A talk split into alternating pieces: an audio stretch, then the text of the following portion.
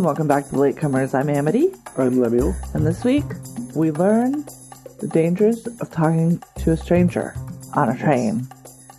When we talk about Strangers on a Train from 1951, uh, a Alfred Hitchcock movie with all of the bona fides. We will get to that momentarily, but before we do, I'm going to ask you how your week was. My week was actually my weekend mostly, but my week was pretty busy, and my weekend was really nice. I went to go see the, perhaps not the only geyser in California, but the best geyser in California. Best geyser, the most faithful Yes. geyser. Yes, we went to Old Faithful Geyser. It's it's in Geyserville. It's not. It's no, not. it's in Calistoga. It's in Calistoga, Right. And it was lovely. Then on the way drive home, we realized, oops, it's BottleRock weekend, and the, and we found all of the Yes. traffics. Yes, we did. It took us uh, quite a while to find a place to eat. Um, but uh, yeah, it was a fun weekend, and and the I was uh, actually really concerned for a while that the geyser was not going to go off because we were waiting quite a while. It said every 15 to 30 minutes, and we were there for cool 45 before it exploded, but it was a big, long explosion. So, Yeah, it was very spectacular, and I even put some put footage of it Yeah. up on um on Facebook because it did go on, and it was it went on for so long that I was able to get it from several different angles. yeah, I think it went on for like four or five minutes. Yeah. Um, and it hit like 60 feet up in the air, probably. It was quite it was remarkable. Yes. the explosion. Stephanie was like, You could move closer. And I was like, No, no, Mhm. that's a volcanic eruption, and I will be over here in the cabana where I'm safe. And it's a really nice place. There are Yes. campanias, there are horses, there are goats. I had to feed a goat. yes, you did. Three How was that for you? It was fine. It was hard to reach them through the fence, hmm but we did our best and they did eat out of my hand. So, success. Sweet, sweet success. You want to talk about this movie? Yes, we do. So, we're up next in in we're to our next Hitchcock movie, and this one is based on a novel from the year before by Patricia Highsmith, very famous, and the script was written by um who was it? Raymond Chandler. Raymond Chandler, very famous, and also somebody else with a name th- with two Z's in it, whose name I can't pronounce. Chizen Ch- Chenzi? How would that be pronounced? I have no idea. C Z E N Z I Ormonde. Ormonde. He's the other that part. person who wrote it. Yes, he did some editing. Uh, apparently, Hitchcock and Chandler had very different working styles. And so, at the very end of the first draft of the screenplay that Chandler came up with, he didn't like Hitchcock, and Hitchcock didn't like him. Here's a in in the Wikipedia page. It Uh-huh. lists directed by, screenplay by, adaptation by, based on the book by. hmm What what did the person who did the adaptation do? What does that mean? I Have you ever read the book? I have read the book. you have read the book. Yes, I have read the book. I have a, a good friend who loved Patricia Highsmith. Mind you, she did not care for Patricia Highsmith's political views or her views on just about anything else because Oh, was Patricia Highsmith not a great person?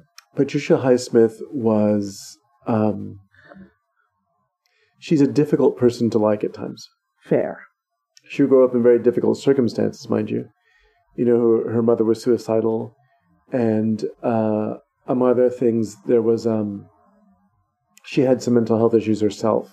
Got you. Highsmith did, and so near the end of her life, she espoused a lot of very strange views. and uh, apparently, she was seen by some of her contemporaries and acquaintances as a misanthropic and hostile. Right, Same.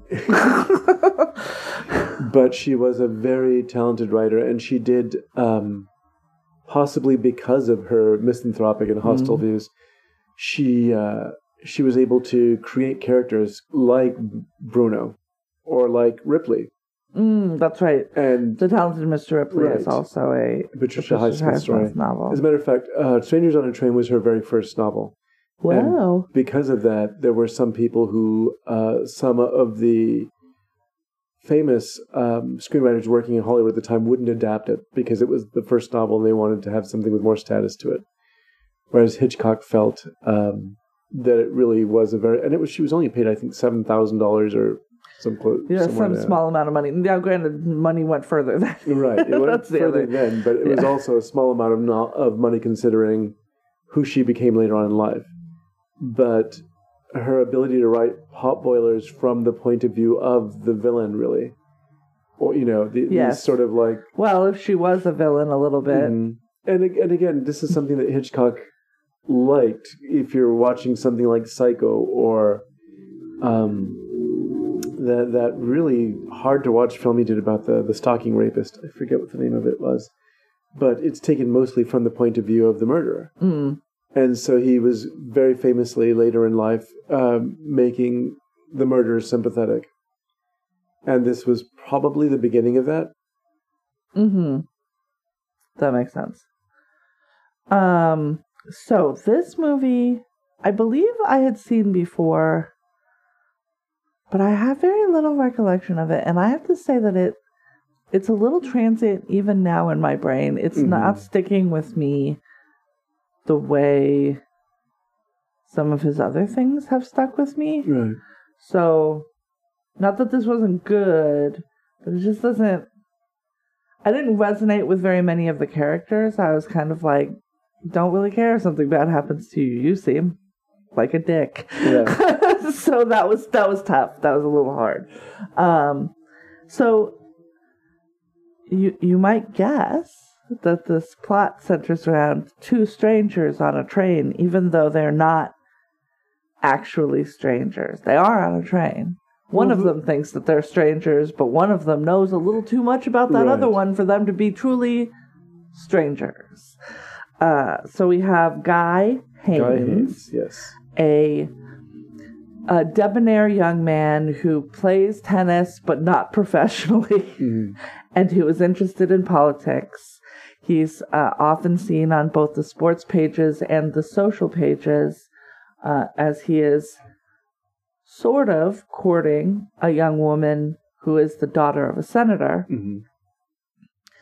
But of course, he can't truly be courting that young woman because he is married.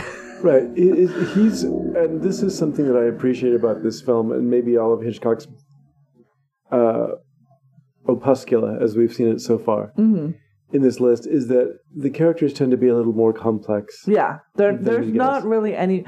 I think, yeah, there's no sort of pure character in here where you're like, I'm rooting for you. I think Anne and Barbara are probably the two Mm. I like closest. Barbara, who's played by his daughter, by the way. It's oh, really? by- That's uh, Yes. a, a young Hitchcock. She's very good. She's quite good. I Right. liked her a lot. Um, but even Anne, like, she knows that she is Mhm. An adulteress, like, or if you could counter that, she doesn't. She has made no vows to anyone, but she Mhm. knows that the man she is sleeping with has, and that person wasn't her. and that that was the uh, guy is kind of he's very he's good looking he's personable and he's upwardly mobile yeah, and at some point in his life sort of like jude the obscure you know the novel he's married a woman who basically was promiscuous and Yeah. unfaithful and it, she doesn't It, it bums me out the way Uh-huh. that her character. So he's married to what is her name? It starts and Miriam, Mhm. and Miriam is portrayed as a bitch. right because she won't grant she she has she had asked guy for a divorce but now that guy is um doing better for Right. himself and is sort of putting his affair on front street even though she has been unfaithful and is currently pregnant hmm by someone else right she's like well i'm not gonna um, now we're not gonna get a divorce i'm gonna take all this money that you that you're making Right, and she we're even gonna live a tells good him at one point, if I'd known that you would have made a success of yourself, I would have, you know, Yeah. stuck around. But like, so she's made a villain the very first time we see her, Mm-hmm. and then we see her at a fair, at the fair, with two men. Who Mm-hmm. She's flirting with both of them, and then she openly flirts with the third character, who is our stranger. But we don't have to get into that yet. And and I'm like, okay, so we have a movie where on one hand we have a for all intents and purposes, heroine, hmm Anne, is uh, because she sticks by her man, even though her man is married to someone else. And then we have this hussy who is sleeping with whoever. But I'm just like, w- they're the same. Mm. Both of them want to have sex with who they want to have sex with. I think the idea is that Now Miriam is a bitch to her husband and Right. is is like not and, and, And is like outward openly cruel to him. right. But that feels that feels put on her a little Okay. bit. Um so that we aren't too upset when Right. she does I feel though offed. that I've known people like Miriam, so I can't say, well, she was just sort of a, a female character who's. No, I, I I've met Miriam in my lifetime, or as a matter of fact, I've met people like Bruno in my lifetime too. So it seems like, depending on, on the horrible circles of friends that you encounter, you are such an exception. By the way, So it's just eh, she she feels two those two things are too different for me. okay, and it feels like we are she is villainized for wanting to have sex in a way that Anne is not, hmm and I don't think that yeah, that's but I think appropriate. what she is also villainized for is that she is. The impression that I get is that at some point she was hitching her wagon to a star. When that didn't play out right away, she abandoned her Except husband. it did. He's Right, been he eventually did. What right. eventually? He's twenty two or Right, tw- but twenty I don't years old. Like it's not. the, I wish there could have been more story. I feel like it could have been validated. yeah, it felt that that whole thing with Right. her felt like bullshit. Because I'm like, how much time did you think was like? You, you're s- she's smart. Mhm. She's not an idiot. So to not see what was coming is dumb. And also, where he's getting most of his money is from a place that's going to dry up as soon as you get back in the picture. So I don't know what you Well, think. she's going to spend all of his money, which she's already made very clear is her but, plan. but he's not. He's not going to continue to play tennis. He's going to go into politics, and if he, he th- and that is going to dry up like fucking the desert Yeah. because nobody's going to vote him into office with this woman on his arm. All not right, so- after all of the social, you know. I mean, it's just okay. she is. I I don't think her character is well written here. It might be in the book, Mhm. but what we see on the screen, I don't think works. I just don't. Mm. Um, I think we're given enough to say, oh, it's fine that she gets totally murdered, like um, out on a date. It's, to- it's fine. Well, let's start with the beginning though, because um, yes. it's- So two strangers meet on a everything that happens train, but that's not true. Once again, we have Guy and we have Bruno, and Bruno knows everything there is to know about Guy Right. because Guy is not discreet Well, in his life at Bruno, all. Bruno has a great, oh, almost opening line, which is it's great to meet people who do things yes. because Bruno is wealthy. Yeah. He's uh, chastised by his father. Well, I mean, that's his opinion. he yes. And he's also not. Yeah. he has a doting mother who also seems to be a little bit vacant. Uh yes, well she she's a woman who um doesn't see because she can't handle anything. Right. So she just She she's yeah, got blinders okay. on. Um and Bruno knows uh, basically he pitches not basically he pitches hey what if we swap murders i kill your wife Mhm. and you kill my dad because he is really harshing my mellow his dad wants him committed because his dad knows that he's a psychopath His father wants him either committed or to spend his life trying to commit to doing something.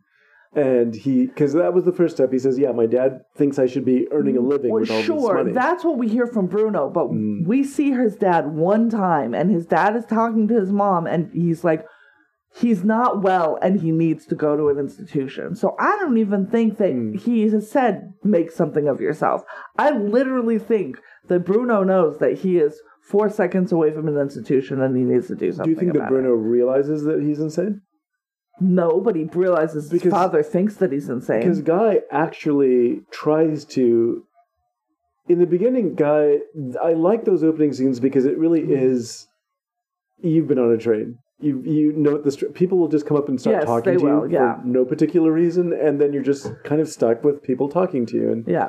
and for someone like me, for instance, um, who doesn't necessarily like random company, it's very you you're sort of like just saying things to get along so that you can get onto your stop and and what winds up happening is that uh, Bruno kind of corners him. Really, he wants to leave at one point. He's going for a, he's going for a match, a tennis match that he's up to. Yeah. But first, he's going to stop and see his uh, wife to ask for a divorce again. Yeah.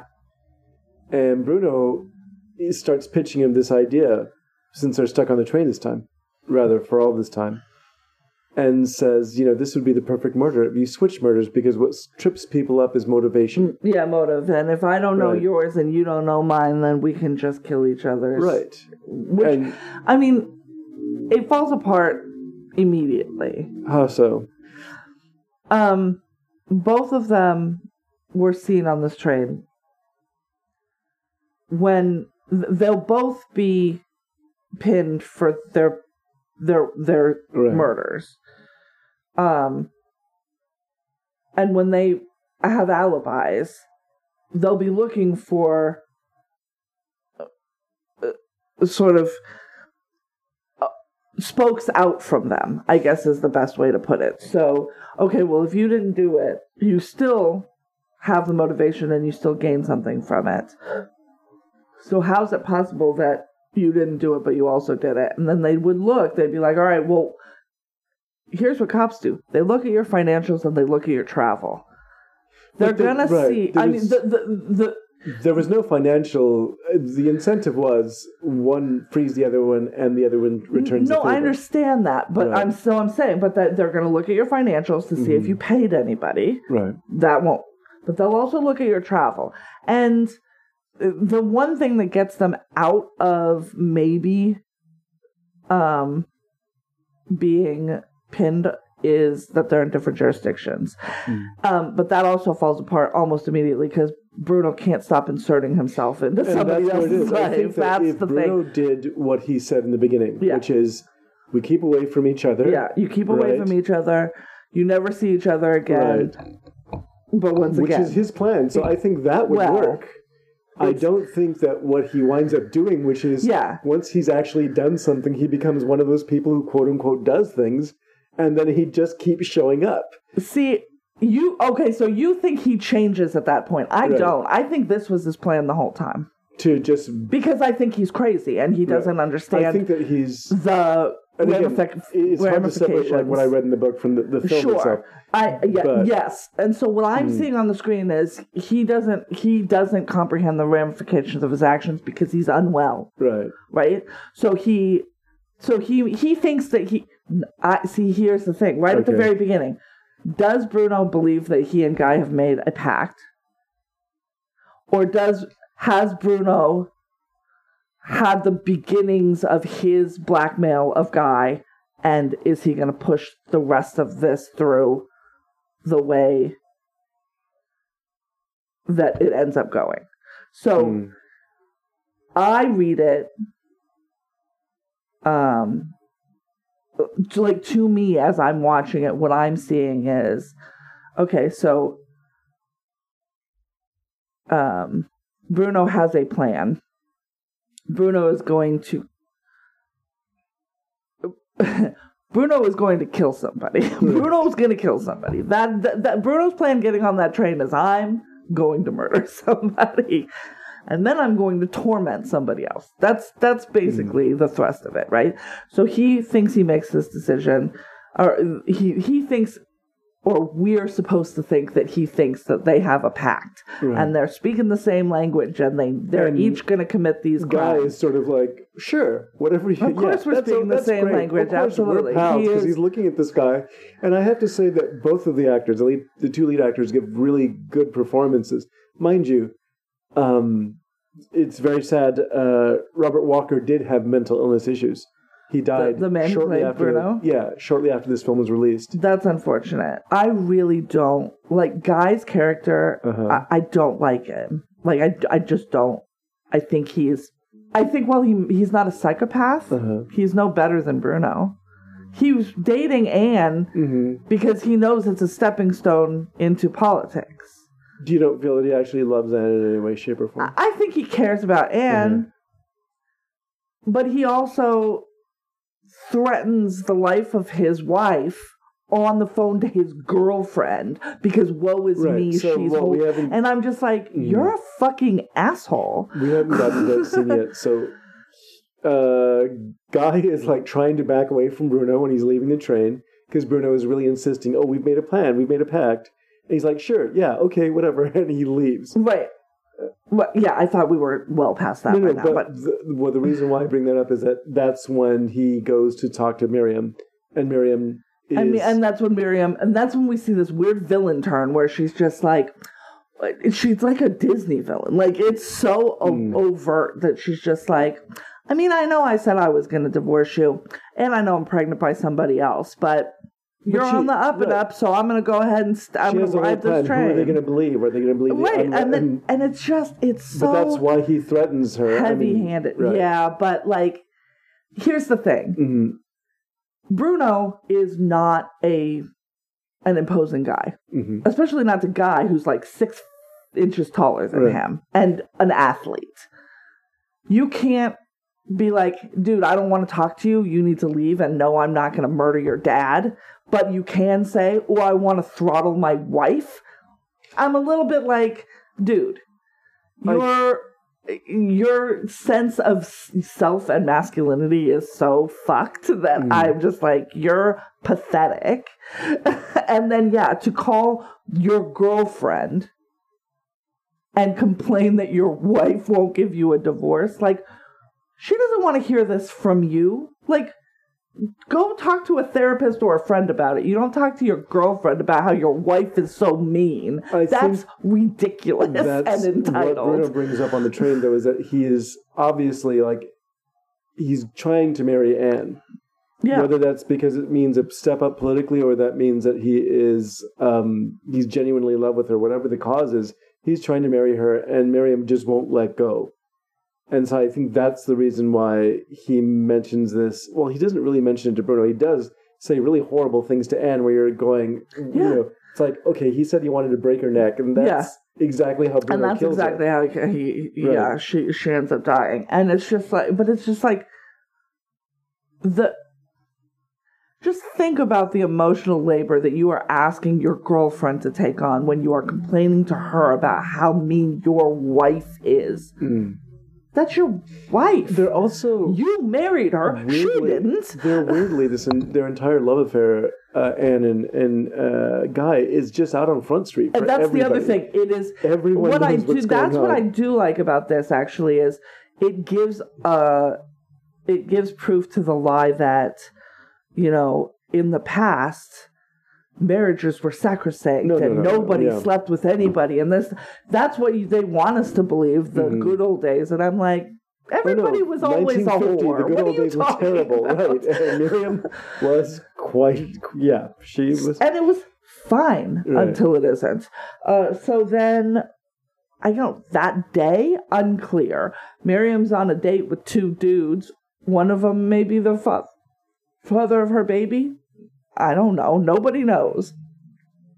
And Bruno shows up, tracks her around the park where They're going they're to like giving park. eyes to each other Right. it's like a fair it's like a carnival um he, bruno ends up hitting the um the Um, strength the tester strength thing, tester thing and dings the the bell and wins a cupid doll i believe it is Right. and um then follows her and her dates to get like cotton candy and then follows them like i think onto the carousel and then follows them into the tunnel of love Right. and And the tunnel of love for everyone. This is the it's unusual wild part. here's the a tunnel boat of love is an actual boat. Here's a whole boat Motorized for you. boat that Go goes ahead and this- drive it around. this island, this small island in the middle of the park, which is very funny until I remember. This is a place in. This is in. It takes place in Baltimore. I don't know where in Baltimore. yeah, it reminds me at, of but in uh, Golden Gate Park, Strawberry Hill. Yes. This like hill that basically is in the middle of a Yeah. pond, and so you. but those are like when the boats that you got there are paddle boats. they're They're paddle boats or canoes. That's what Yeah. you got. But these are like full on, Mhm. like drive them, but like boats. And uh so Miriam and her two gentlemen get in one, and then Bruno gets in another one and follows them across. And he catches up to Miriam, who is separated from her dates, and does strangle her Right. all the way to death. Now, we should mention At that, that point, she Miriam has these very heavy glasses, and that becomes important yes, later on. she's wearing glasses, and he Uh-huh. takes them. Uh, and then does he? He also takes, I believe, Miriam at that point had the lighter. no, Who had the um, lighter? uh, he when when he first meets Guy, yes. Guy is trying to get away from him, and he had a lighter that was given to him by Anne. It had their initials on It's it. an A plus G Right. So when with two tennis when, rackets on it. When uh when Guy is like, "Well, nice to meet you. Bye." Yeah, you're He crazy. gives it to him. no, he leaves it on the table behind, Oh, okay. and then uh that sets up the thing. And his- Bruno takes right. it. Okay, but he keeps it with him. He has it with him. It's like a weird souvenir or Yeah. something. And then, and then, and this is why I think that Bruno didn't have a plan to, Mhm. uh, didn't believe the plan that he told Guy because immediately, Uh-huh. Immediately, we see that Bruno or that Guy is on a train at the time that Miriam is killed Mhm. with a real drunk professor who will not remember him later and does not provide a good alibi. But he's on the train at the time and he's going to Washington. When he gets off the train in Washington and he goes home, before he can go all the way home, he's accosted by Bruno, who says, You're about to find out that your wife is dead. Like, he doesn't give Guy any time Right. to compre- to even hear what has happened from the police Yes. so that he can't so so now he's blown Mhm. he's fucked when he answers the phone and the police tell him that his wife is dead Right. because he's already going to have heard and so his reaction is going to be off to the police probably because it's not going to be a genuine shock reaction because Bruno has taken that from him Mm. She, she- Bruno hands him her glasses. Why? Why? And why does he touch them? I wouldn't fucking I don't touch those. to Bruno's mind. It's like the evidence that look, I did it. no, I know. But, But, once um, again, right. you were never supposed to see each other. You're blowing all this shit. But I don't. Yes, I don't think that guy believed any of this was going to happen. I, I of think that course, Guy didn't, but Right. neither did Bruno, is what I'm saying. Um, and then, yeah, he says, I have your lighter, so. And then uh, Guy has to pretend shock, Mm, give his alibi. When his alibi falls through, that the police are like, You probably did kill your wife because everybody knows you want to sleep with or you want to marry Anne. Like, everybody knows because you're not subtle about none of y'all are subtle about this shit. And um he's not arrested, but he is definitely under watch now. And now Bruno keeps coming into their lives. He shows up at a at a at a tennis match. right. He shows up at a party. He's like ingratiating himself with the senator and Mhm. Anne and Barbara. He So chokes out a say, is- woman. Is, Anne's sister. Barbara is Anne's, I think, younger sister. Yes, and she. Um, she is styled to look like she's in her teens, but she's definitely in her twenties. she also wears And she wears of glasses, and she has dark hair, so she looks. Bruno out a little bit because he's seeing this and he's remembering strangling. You think that f- that he was freaked out? I think he was in that he sees her and that is he like he really actively the first time he sees her, um, we're treated to the music in the background from Yeah. the the, the, the Right. calliope uh, that was playing in the amusement park, and he looks at her like he hates her, and Anne, yeah, who actually I think is the, the heroic character more or less in this yeah, film, she is. sees her sees him looking at her and goes, okay, there's something wrong with that guy, Yeah, and she immediately begins asking. Uh, Guy, she's like, do you, know you, guy? you know that him, guy?" right? It's not the first time you've met him, and Guy ends up telling her everything. Right. So yeah, she is the hero because here's all of the burden. Here's everything. Here's let me let me unload everything onto you because that's what I do because I'm a weak man.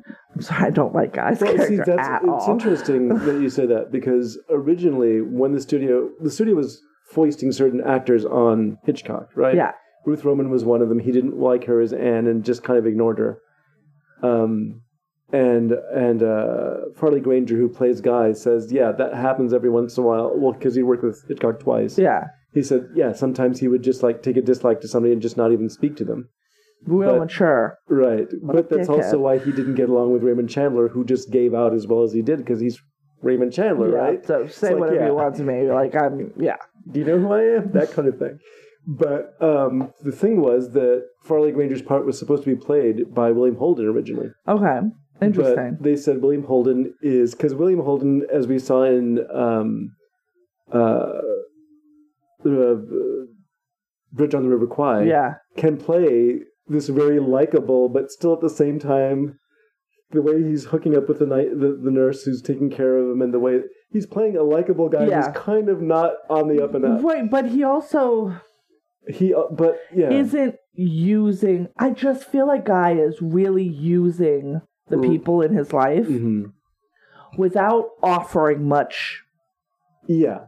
ba- And so to them. Hitchcock and convinced the producer that Holden would be like William Holden is a physically a big guy too, so he would No, just not a great to tennis player. I don't know. I think maybe He- change the sports.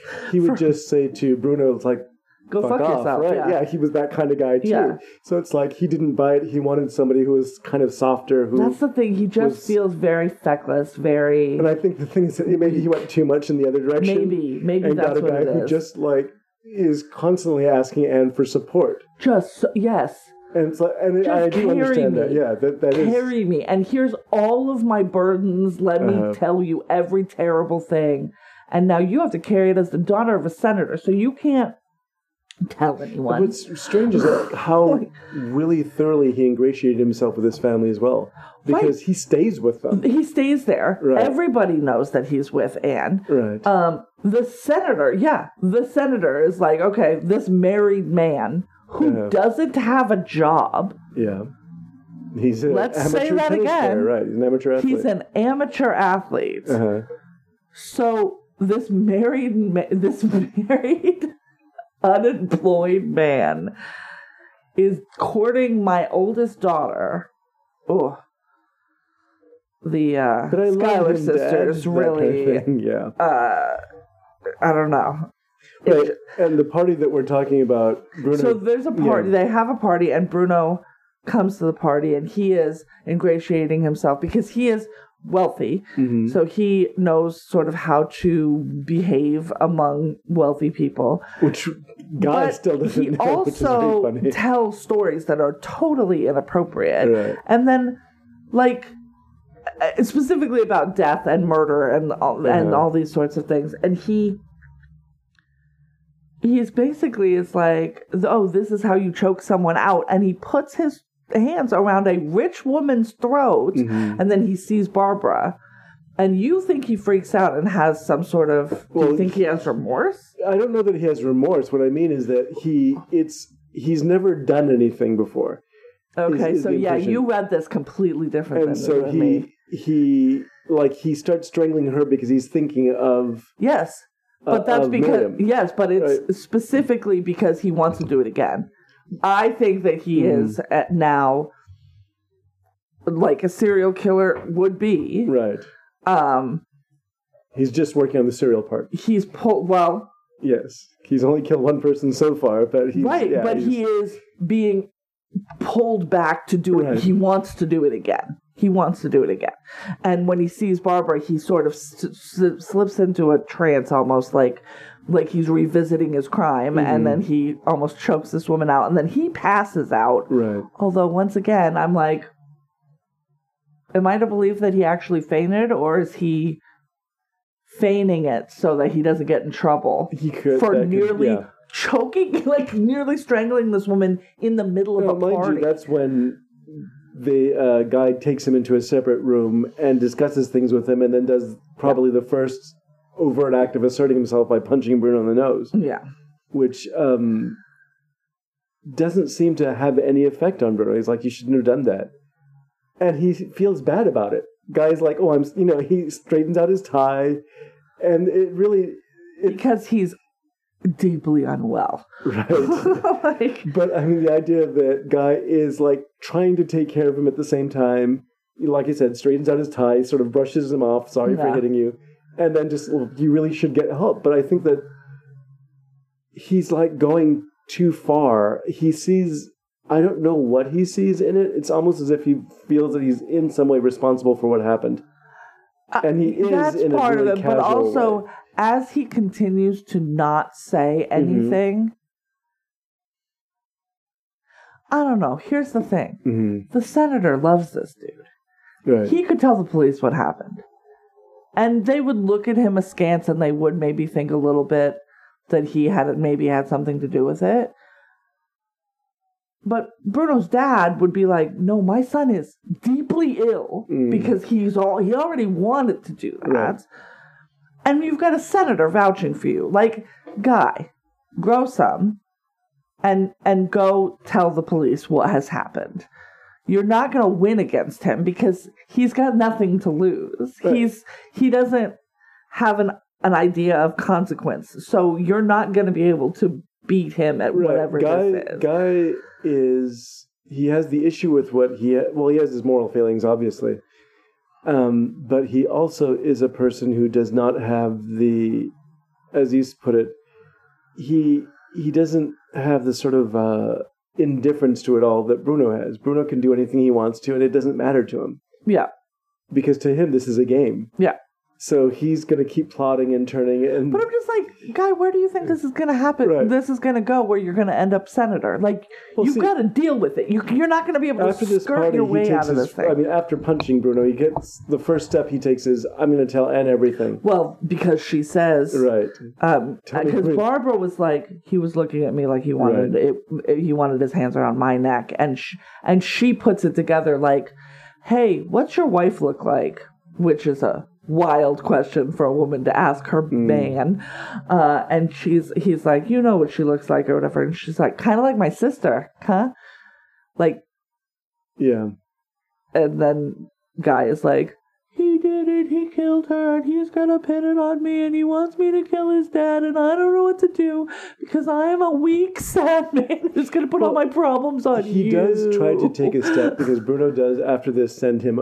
Well, that happens Right. that night, and then the next day or whatever. We time is weird in this movie too. Like I'm not sure if like four days has passed or like that's four the weeks impression I have got. passed. It's just a couple of days. That's the thing. Once again, Bruno, you really are like you've blown any chance that there's no connection between the two of you because you keep showing up in this dude's life. Um, he sends him a pic. Yeah, he, Bruno sends Guy a package. It's got a gun. It's got a key. It's got a map. And at that point, Guy and Bruno speak on the phone, and Guy is like, "Fine, I'll go tonight. Fine, I'll go tonight." And Bruno's like, mm, fishy. And so Guy goes, but he gets into the room where he believes Bruno's father to be sleeping, and he whispers, Wake up! We need to talk about your son. And of course, the person in the bed is Bruno. He's not his dad. And now it's a whole Right. Bruno now threatens to get back at him. Thing. Guy is like, "You need help. You're very sick." And Bruno's like, "No, I'm not. Ha ha ha. I'll make you pay for this." And Guy goes so far as to try to talk to his mom and realize that the mom is is not accepting or believing any of that. Does Guy talk? I know Anne talks to the mom. I didn't remember a guy talking to her, but she yeah wasn't well and was painting some heinous pictures. Uh, I shouldn't talk, but No, you paint nice pictures. This woman's painting. It's really funny because she, the character, is very kind of pleasant and very that's ineffectual and empty. She's Right, a little but- bit uh, like uh, vapid. the There's artwork like- that she's painting is really kind of like almost like Goya. It's nightmarish Yeah. and horrifying and it is big staring eyes and yeah, it's it's really scary. Yeah, very odd. And um so now Bruno also has threatened Guy and he's like and Guy knows that the plan here is that Bruno is going to go and plant his lighter at the crime scene hmm where Miriam died, there, thereby implicating him in Right. this murder. And then it's a race. Yes, and then this is where the film actually, I think, really picks up and earns that thriller Yeah. title because we have things going on at the same time. We yeah, have guy wins a tennis match and then bounces his police. He's got a police escort Mhm. that is following him around, and he uh, dodges out of them, uh, dodges them, and gets Right. out. And Bruno arrives at the amusement park, like very shortly. It's hard to tell exactly what how Right, the it- there's a lot of cross cutting because Yeah. it's uh, they make a plan. Babs does because she's just you know Miss True Crime. She would listen She to is. podcasts all day long if she was 100%. nowadays. She'd So- have her own. Right.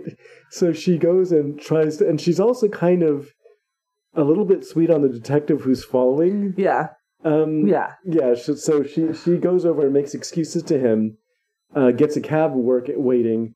Um, guy, there's a good deal of suspense about Guy's tennis match because he has to be out. he's got to leave by he, if he's going to make it out in time he's Mhm. got to win this thing and like as fast as he can and Right. he loses a set and then it won't Then it be and then now really it's not as match, fast as and he while that's going on, Bruno is leaving to get to the amusement park. once again though he's an amateur tennis player Right. just leave i mean he obviously can't the Right. police escort i know but like But yeah, what is the Bruno what is this for? I mean, it's how he makes his money, I guess. But he's not a professional, so do you make money? I he- don't I understand. don't. Well, I don't know exactly what the status Amateur is for. to me means you're not making any money. That's what that word means. So I don't, I don't know how he But yeah, Bruno supports himself. drops the um, the lighter through a grate. And there's a whole prolonged scene where he's trying to get the grate. Uh, you know, his fingers are dangling just above the, the lighter Yeah. through this grate. In the meantime, guy is trying to win this match, and this other guy's not letting him, and they're really going at it. yeah. And so it's like there's And- a lot of There's people at the park who remember Bruno right. There's a because guy who he stole a boat. right. like after he kills Miriam on this island, he didn't return the boat. He drove it all the way to the other side of the island and then uh, left Right. it there. And he and the guy knew who took the boat. Right, he saw. He, what, there was a, a guy who um, who lent out the boats. Yeah. Right, you He's pay the in fee charge to one person. the- he's yeah. in charge of the boats. He notices when the crime is committed that while they're screaming that you know uh, The Miriam's dates are screaming two- murder on this island. It's There's her just a guy dates. I love it. who who just walks right past him as if nothing happens. And the the cucumber, and he's like, "Well, wait, that guy. What? Why is?" you yeah, know. and he like helps a blind man across the street. Like he really does like a real Right, that kind of thing. like okay, dude. um, but then also stole that boat. right. stole that boat, never returned that boat. Um, and so you see this back and forth, back and forth. Guy makes it. Uh huh. He and then there's guy sees Bruno, and they have a fight on a carousel, which is Right. insane. That scene is insane. It's insane for a couple of reasons. One of them is that there's a gun. He Bruno has the, the gun, right? Yeah. He shoots and it goes wild and it hits the guy who's operating the carousel. Yes. So it's now been kicked into some and he ridiculously high like falls speed. onto it and Right. yeah and it kicks into like a seventh gear this thing is spinning wildly and like people just- are literally being Oh, yeah, flung they're off, flung of, it. There's one kid there who's like, his mom is screaming for him. And he's really excited because he's watching these two men like fighting, Fighting, and then that's he the- starts yes. punching them too. Like I want to be a part of it, and then um, and then guy has to save the little kid who's been flung. There's a lot.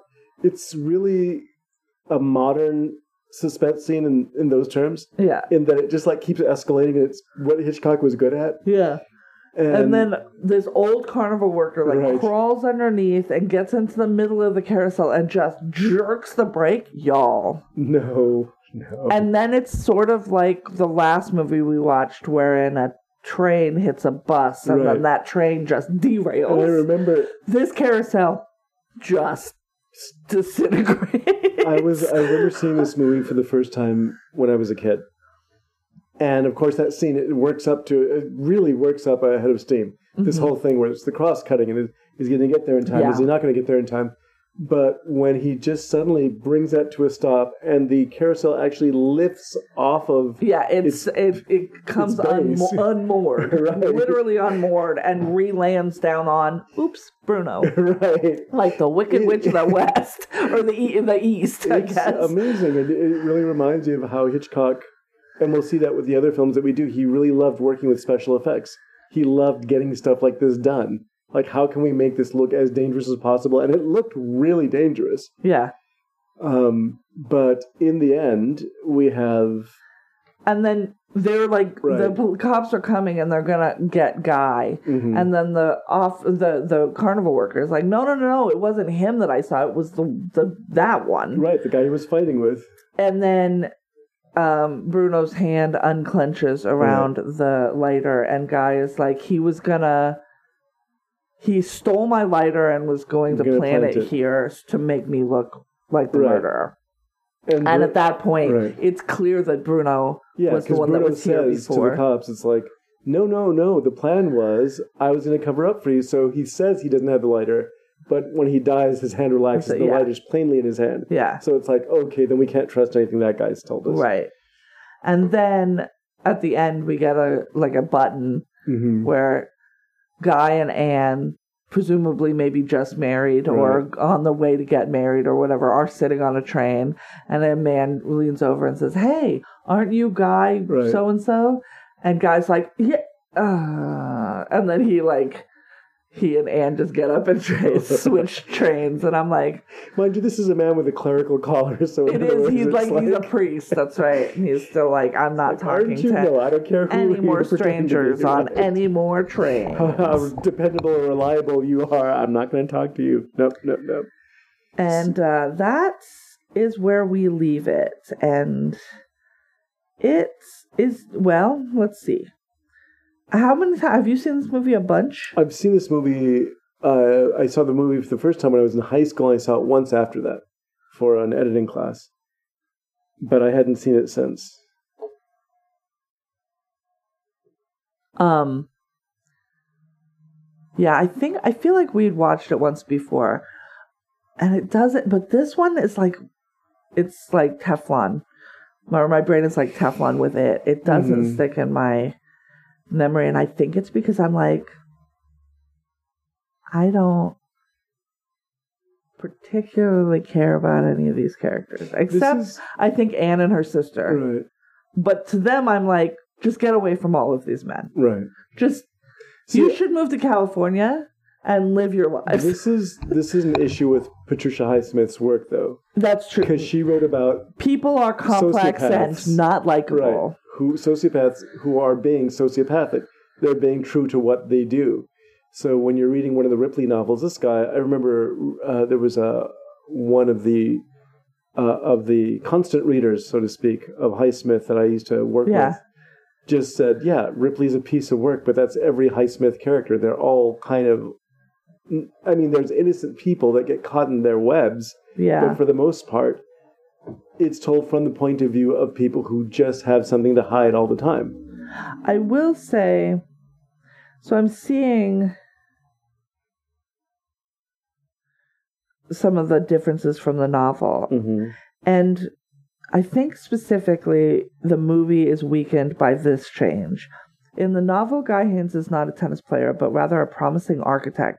Okay, A. So that already gives me something where I think that, well, he's, and here's the thing. I'm also, I'm not, I'm pro capitalism, and I don't think that your worth is based on how much money you make.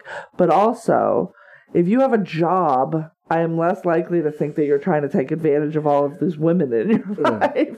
So he has a job. He's working. He's like making a name for himself, Mhm. not trying to ride some coattails of a his second wife. You know what I'm Yeah. saying? And he goes through the murder. He Yeah, kills does. Bruno's father. And again, Patricia Highsmith. This yes, is like the kind of that to me at least means uh, so you you you feel like you've done something now because Mhm. this dude in this movie feels too much like I can't believe so much bad things happen to me. Like it feels like you know, so many bad This things happen to me. Raymond it feels Chandler's very much like working with Hitchcock Mhm. was that Hitchcock insisted on those changes Mm. because he goes because Hitchcock's work a lot of it is there's somebody who's innocent who gets dragged into it. Even when we saw Notorious, this woman could have lived her entire life without having to make up for her father's name, but she gets sort of pulled into this. she plot. does, but I feel like Yeah. she makes choices. Right. I She feel does. Mm-hmm. like Guy has made choices, and that every time one of those choices backfires, he's like, "Why do all the bad things happen But to me?" Again, and we I'm also just saw like, an earlier Hitchcock film that we saw for the podcast was Rebecca, Yeah, which is about a complete innocent, a woman who's sure, just completely innocent who's drawn into this. But that was like but she was innocent right. though. That was the I don't feel like Guy is innocent, Right. but he's got a "woe is me" going on like he That's- is, and that bums me out. thing is, and that's why he made those changes. Yeah. Among other things, he I just it, doing that. Mm. it makes me that char- that guy the guy character in this is not compelling to me as a person who I'm like pulling for. okay. That so that is where I kind of lose my grip in the movie because I'm just like, I mean, obviously Bruno's not going to get ev- everything that he wants because he he starts he starts chipping away at his own plan literally Mm. five seconds after he commits that murder. As soon as he's like, "Let me go to let me go to Washington now and tell him what I did," like already you like you've ruined it. You let him hear from the police. He needs to be. He needs. He needs. In that moment, what he needs is plausible deniability, and you have stolen that from him. Right, So I- your plan is uh, not totally Mhm. fucked at this point, but it's it, you've dented it certainly. um, and so that's why I'm just like I feel like this is just like Bruno knows that he's going to prison or you know an asylum of some sort. And this is like his last hurrah before that happens. Like that's what it feels like and it's very odd. Um i'm kind of curious to read the book to get or if this movie had been like 15 minutes longer and given me a little bit more of the miriam guy story Mm. because that was eh, like he's instantly made to be like the person who's been wronged Right. but he's having a full-on affair too it's not like you know he's innocent in their relationship He's innocent at that point in their relationship. I would say is that that she has run off and basically abandoned him and gone off and did what she did. So he also the fact that we he- are told he- and again, uh, we're just on the information that we're given. yeah Is the fact that given the divorce laws in 1951 in this particular state, Yeah. he, they he needed a reason to divorce her, yeah and she wasn't going to give it to him. So Right. that's what makes it. And and what's really well funny. and he she had asked for the divorce to begin with we are told Right. and and they, they don't seem to um to push back against that so that Right. that i believe is she tells him i want a divorce and then when he starts making money or being seen in the papers with anne or both yeah, she changes her mind for anybody who can remember watching the old Alfred Hitchcock Presents TV show it was released in the, the the 60s, the early 60s, half of the plots seem to be about women or men having to murder their husbands because they won't grant them a divorce. And odd as it was, that was an actual issue at the time.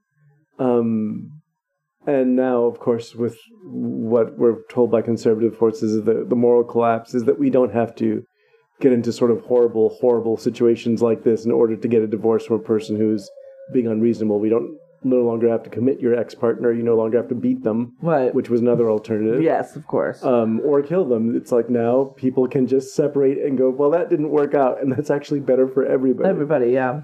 Yeah. Although there are millions of women or thousands of women every year who are killed by men who have decided that, that but no, that that's not. It's not because of the um, It's not because of the laws. right. Well, other than the ones that allow them to have guns. Um This is true. so uh, so this movie was nominated for uh, best cinematography award, but it didn't win. Uh it received mixed reviews. I think it's receiving mixed reviews today as Mm. well. This just isn't. I know. Yeah, I just I didn't have an. I couldn't get a character in, Right. and so it was a fun watch, and then I just move on. Yeah, I- you know what I mean? It's just it I doesn't. appreciate- and it was thrilling. Like right.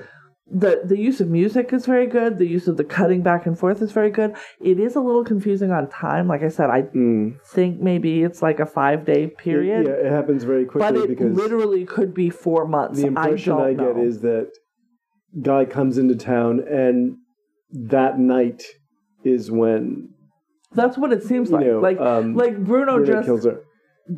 well, we see him go home. I think first. Right, he's getting his a manicure he from his gets a mom, manicure from his mom, which is odd. which really is a that's a that's a big character right, sort of you're really getting a sense of this dude.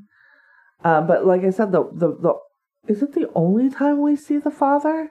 Um, He's in that I think he might be in two scenes, and that's it. One, And and and the first thing we hear is not he's lazy, Uh-huh. he's you know, um he's not pulling his weight. It's not. It's he's sick and he needs help. Mhm.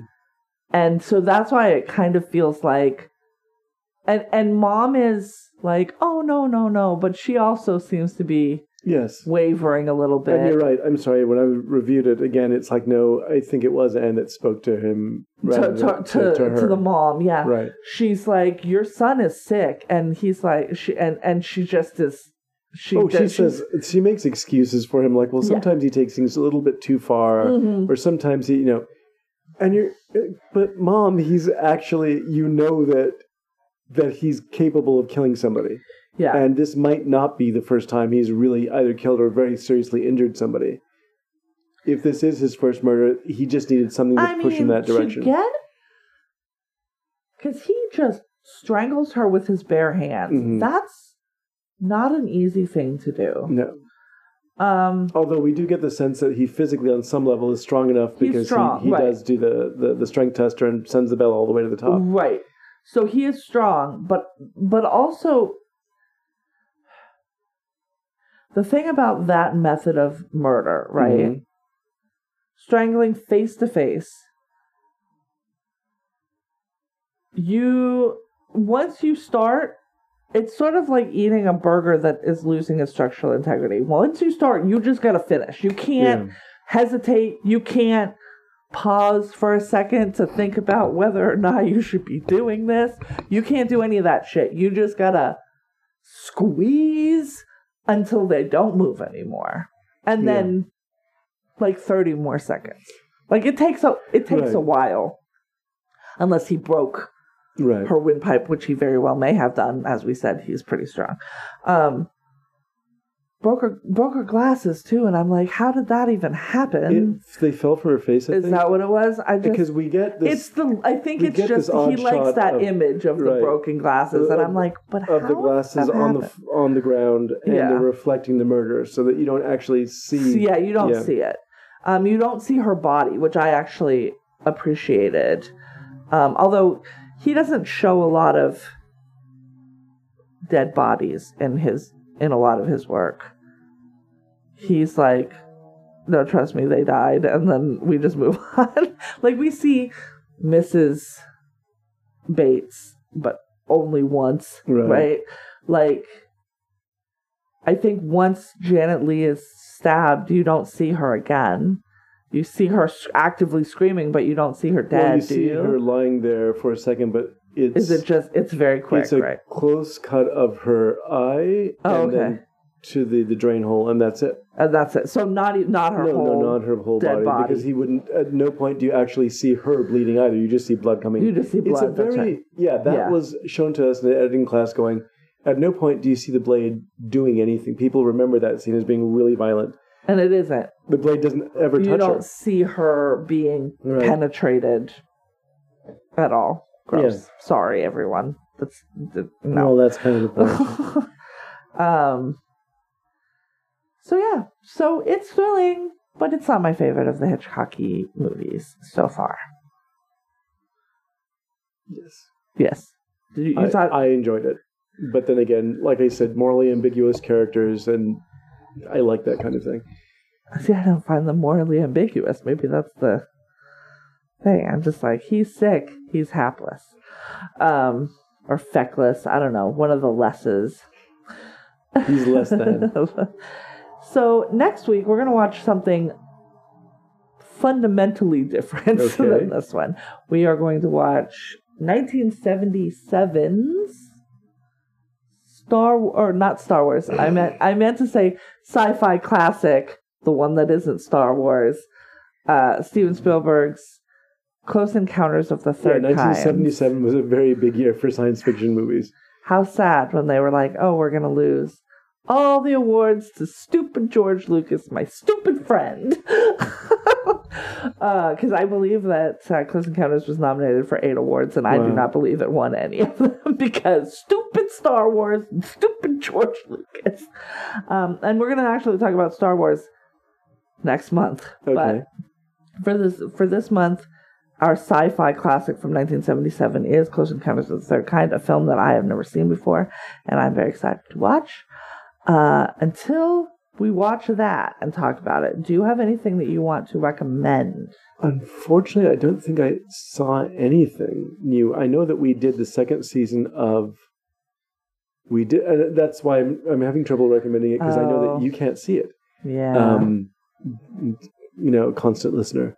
Uh, we saw the second season of the Mysterious Benedict Society.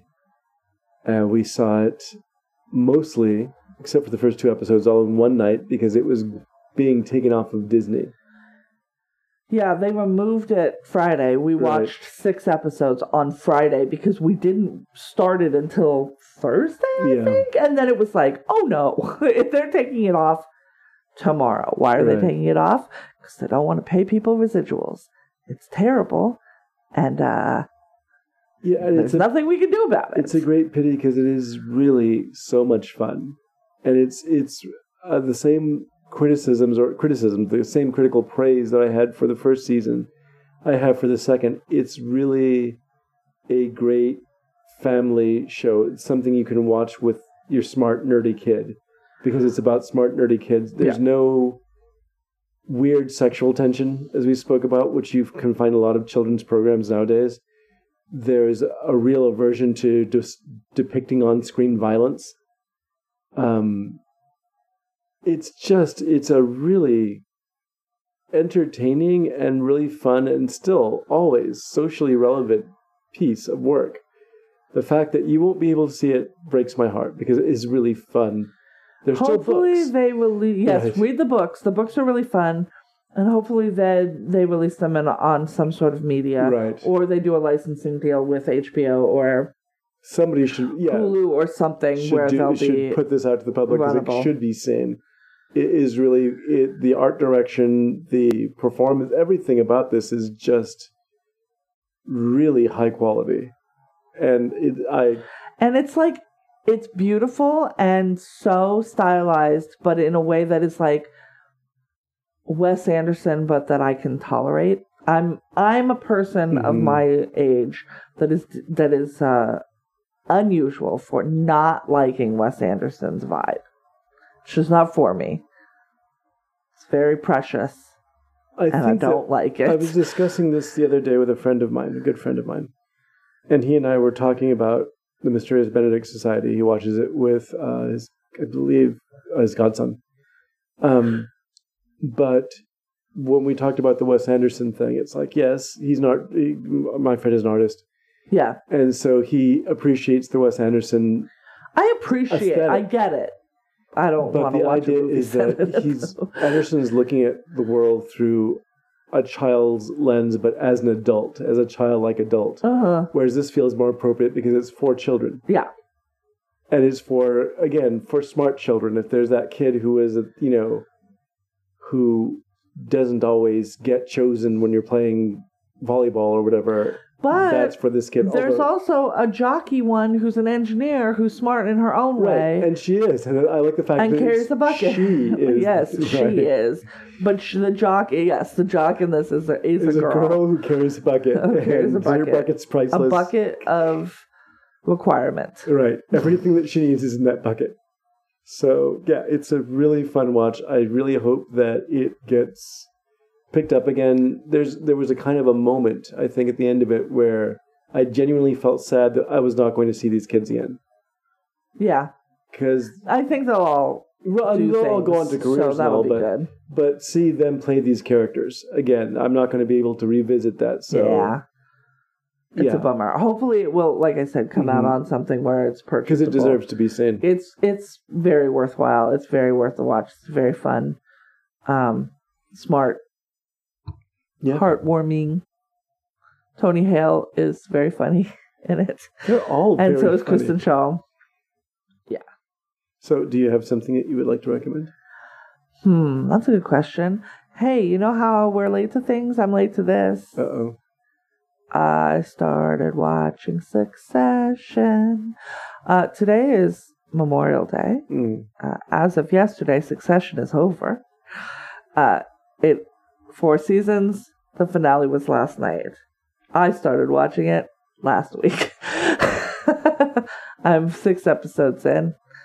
Uh, there are 32 episodes. Wow. Um,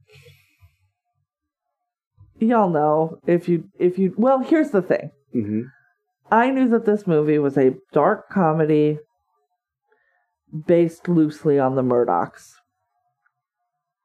And I, being anti billionaire You don't say. and anti Fox, uh, and anti Uber capitalism, I was like, I'm not gonna, I don't think that's for me. Like, I just didn't think, I was like, this is just, this is gonna make me feel sick, and I'm not gonna enjoy it.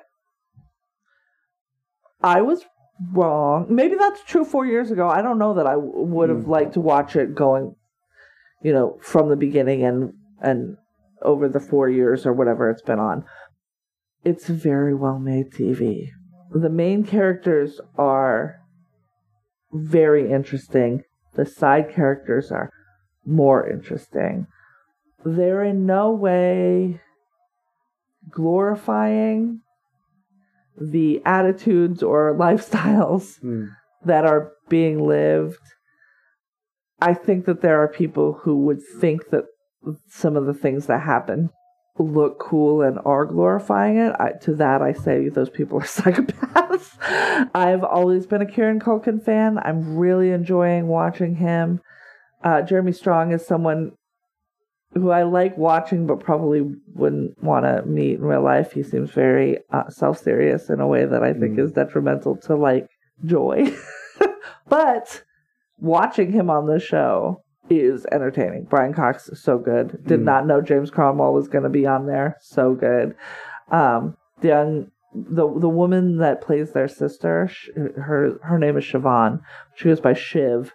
Your name is a prison weapon, ma'am. Like, wow. Uh, It's kind of on the nose. except she's not the one that you would call Shiv like, of the group. So far, I'm six episodes in. So, if you weren't sure if this show was for you, I would recommend giving it a shot. Now the whole so- story is done, so you can watch it Right. all, and then you can be done with it. Right? Like I said, it's 32 episodes, so yeah, it's 32 Mhm. hours, which is a good chunk of Mhm. time, but it's not forever. It's not as long as The Wire or Breaking Bad or any of those things. Right. It is extremely well written. It's very thoughtful. When bad things happen, there is a little bit of a, I mean, Right. that's what you fucking get, kind of. Although what just happened, and I'm not going to say what it is, I'm a little like, where are they going to go now? Like, we're six episodes into the first season, and that was massive. So, I really like it a lot with the caveat that Tom can be a lot. Roman is a lot to deal with, but Roman knows he's a lot to deal with. Tom, Tom's character, Siobhan's um, fiance and will be husband, the way that he treats the people that he feels are beneath him because he came from nothing and is now like powerful. I'm using quotes because he's super not. Right. Um, is disgusting. That actor is very good because I want to punch him so bad in the face. um, but like in that way where I'm like, okay, this is good acting. Like sometimes I'm like, I can't tell if this character is written badly or if this actor is too good. Like Mm. sometimes I can't tell. Like I was having trouble when we were, were watching Servant and the father figure in that. I'm like, I don't know if it's the writing or the acting that makes this character so deeply unlikable. Right. But then he took a turn in the second season, and I'm like, oh no, it's the acting. Yeah. He's doing an excellent job. um, and so yeah, so I've been watching Succession, and uh, I'd say give it a shot. Give it an hour. You'll know from the beginning. It's not like you got to get six in, and then you'll you'll know. You'll know from the beginning if it's for you. If you have waited and you didn't think it, it, it if it it was for you, and you like politics, if you liked Game of Thrones, if you like like if you liked uh any of the the major you know Mad Men, Breaking Bad, Mhm. and any of these things, drama Yeah. and family drama. Mm. Um, it might be your bag, Okay. even though you didn't think it was going to be. So that's mine. All right. Next week, get your potatoes ready because we're gonna have, we're gonna sculpt, and what we're gonna sculpt is Devil's Tower in Wyoming. Oops! Spoiler alert. Um, we're gonna watch Close Encounters of the Third Kind Which I'm a really- title that is yes. too long. The fact that very, but two years ago, someone took, someone, uh, military officers, right, took actual footage of a UFO flying around with vehicles in pursuit that it clearly outdistanced, just ridiculously. I think that makes that mo- this movie more relevant now. Going when I watched it as a kid, it was, oh, is that possible? Could that happen? And now I'm going, yeah, of course, Uh, Definitely, one hundred percent. The Air Force says so. right. And they, they have to backpedal. Why are we not? we have Uh, we're we're so we're we so live in a day and age. Recently, there was a spy balloon, a Chinese spy balloon that was taken out um, over the uh, was it the Atlantic Ocean? I'm thinking I can't remember. Um, we had to have the secretary of the press secretary rather clarify that this was not extraterrestrial in origin, and that strikes me as that's the world that we're living in now. Oh, Yeah. it's not from outer space. It's not from an alien civilization. Not saying that there isn't such a thing because we now But know ain't it. it could be, but this isn't it. And it's like the fact that we now are just matter of fact about that, Yeah. and there wasn't a big surprise to it. No, because they let they let shit, they put stuff in Right. the New York Times when the New York Times was also reporting on refrigerator trucks full of bodies because of COVID. Right. I mean, Right. they picked their moment, but still, it's just the the fact that and we still haven't mm. circled back around to go. Wait, what did you say about the aliens though? right. Because we have not had that conversation as a country Yeah. yet, and I don't understand why. But we'll have it next week. Right. Yeah, absolutely. Just so y'all know too, because they don't ever say I was waiting for it the whole movie. Hey guys, what's a close encounter of the third kind? You'd think Wow. a phrase that I feel like this movie was very close to when the coined Right. thing happened, and they don't say what it is, y'all. It's a UFO encounter where you see the alien. Mhm. So, spoiler alert, everybody. We're seeing an alien. I made it. Spoiler alert. We've already watched the movie. Um, so I saw it for the first time. I'd never seen the alien. It was never spoiled for me Uh, in my 43 years of life, and it's it's been 46 years since this movie came out.